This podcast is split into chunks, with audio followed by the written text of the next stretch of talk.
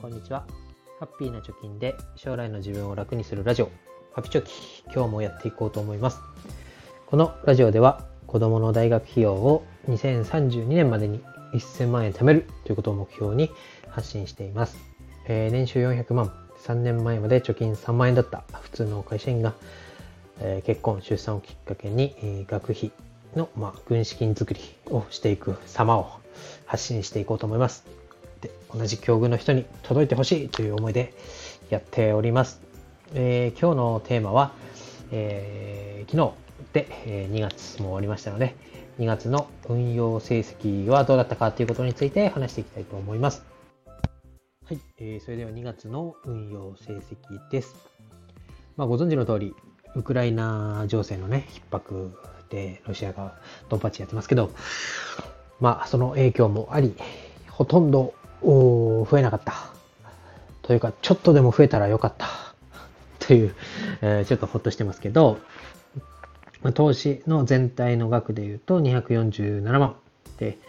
えー、前月の金額比で4万9000円のプラス。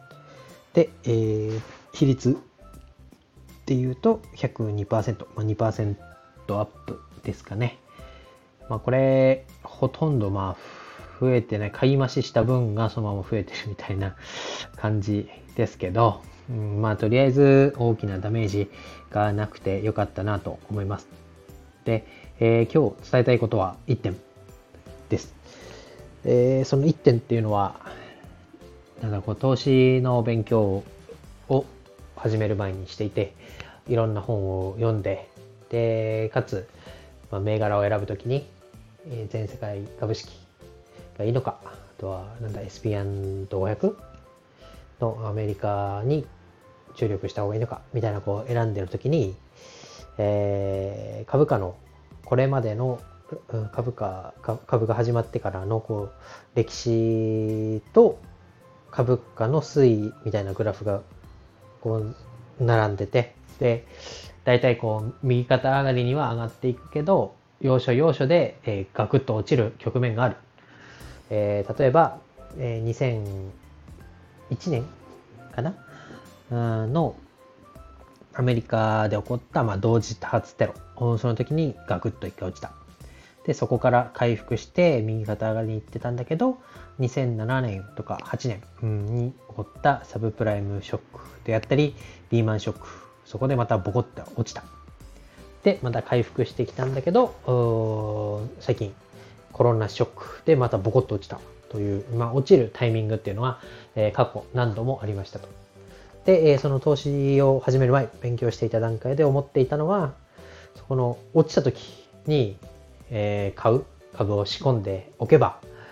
今も持ち続けて、で、プラスで買い増ししていったら、資産が何倍になってるじゃないか。とかね。あとは、なんだろう。まあちょっと話はずれるけど、アップルが、えー、上場した時にお金、株式を1万円分で持ってれば、今もう何百万円にはなってるみたいな、そういうサクセスストーリーじゃないですけど、まあいいとこを切り取った話、えー、みたいなのを、投資を始める前は、まあそういう時に持っていたらどんだけ良かっただろうなっていうふうに思っていました。ただ、今回のウクライナショックですかね。で、ガクッと、え株価が下がったタイミングで、果たして自分がね、強気でこう買っていくっていう行動を取れたかっていうと、もう怖かったですね。まだ下がるんじゃないかとかね、まあ、下がったまま上がってこないんじゃないかとかね、そういう不安な気持ちで、かつ、えー、まあ、そこまで、えー、なんだろう、有り金全部突っ込めるわけじゃないですから、うん、生活の、まあ、ある程度の軍、なんていうんだ、生活防衛費みたいなものを残しつつ、えー、そのガクッと落ちたタイミングで強気に買いに行けるのかと、まあ、自分が投資を始める前に思い描いていたことと実際に、えー、そういう立場とか状況に自分が追い込まれた時っ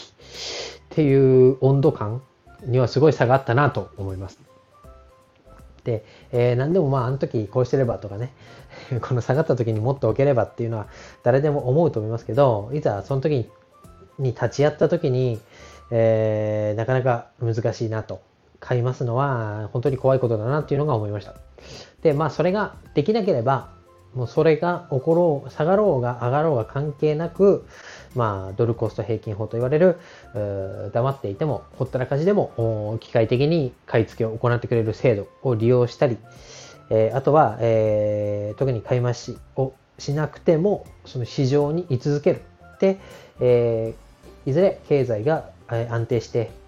で、右肩上がりになった時に、その波に一緒に乗れる。そのために、まず、株式に居続けることっていうのが、やっぱり、えー、まあ、先人たちが言ってるように大事だなというのを学びました。で、えー、まあ、この下がった時を経験すれば、えそしてこの下がってる時に、えー、根気強く買い増し、買い続けることができていれば、あ右肩上がりになるであろう、この、ね、株式市場のの場にいることによって、えー、自分の資産も、まあ、増えるということを、まあ、信じるしかないんですけど まあ信じてやっていこうと。今は耐える時期だっていうのと、まあ、なんだろう、アメリカのね、バイデン政権が由来できてる、まあ、ロシアの動きもあったりとかいうのとか、選挙が向こうであって、そこまではこうグラグラした相場が続くんじゃないかって言われてますけど、まあ、今まで私が投資を始めてから1年ちょい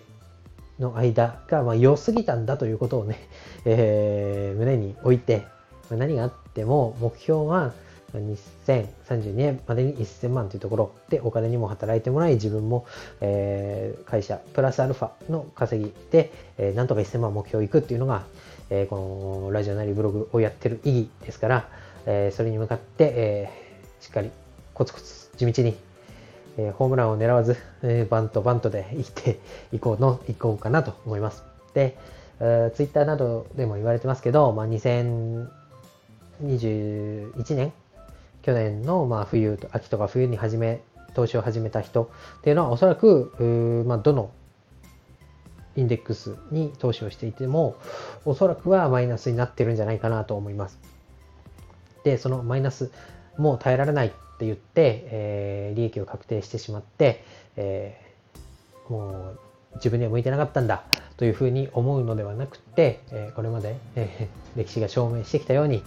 えー、世界の経済が発展をしようという希望がある限りは、え株式も右肩に上がるんだというのを、まあ、自分にも言い聞かせるつもりで話してますけど、なんとか、えー、今、こらえましょうと。いうことを伝えたいなと思います。で、また、えー、コツコツとね、やっていって、来月の、まあ、このタイミング、うん、資産、成績発表のタイミングでは、ちょっと、なんだろう、ニコッとして、あの時頑張ってよかったねと言えるようになっていたらいいなという期待も込めて今日はお話をしました。今日は以上です。バイバイ。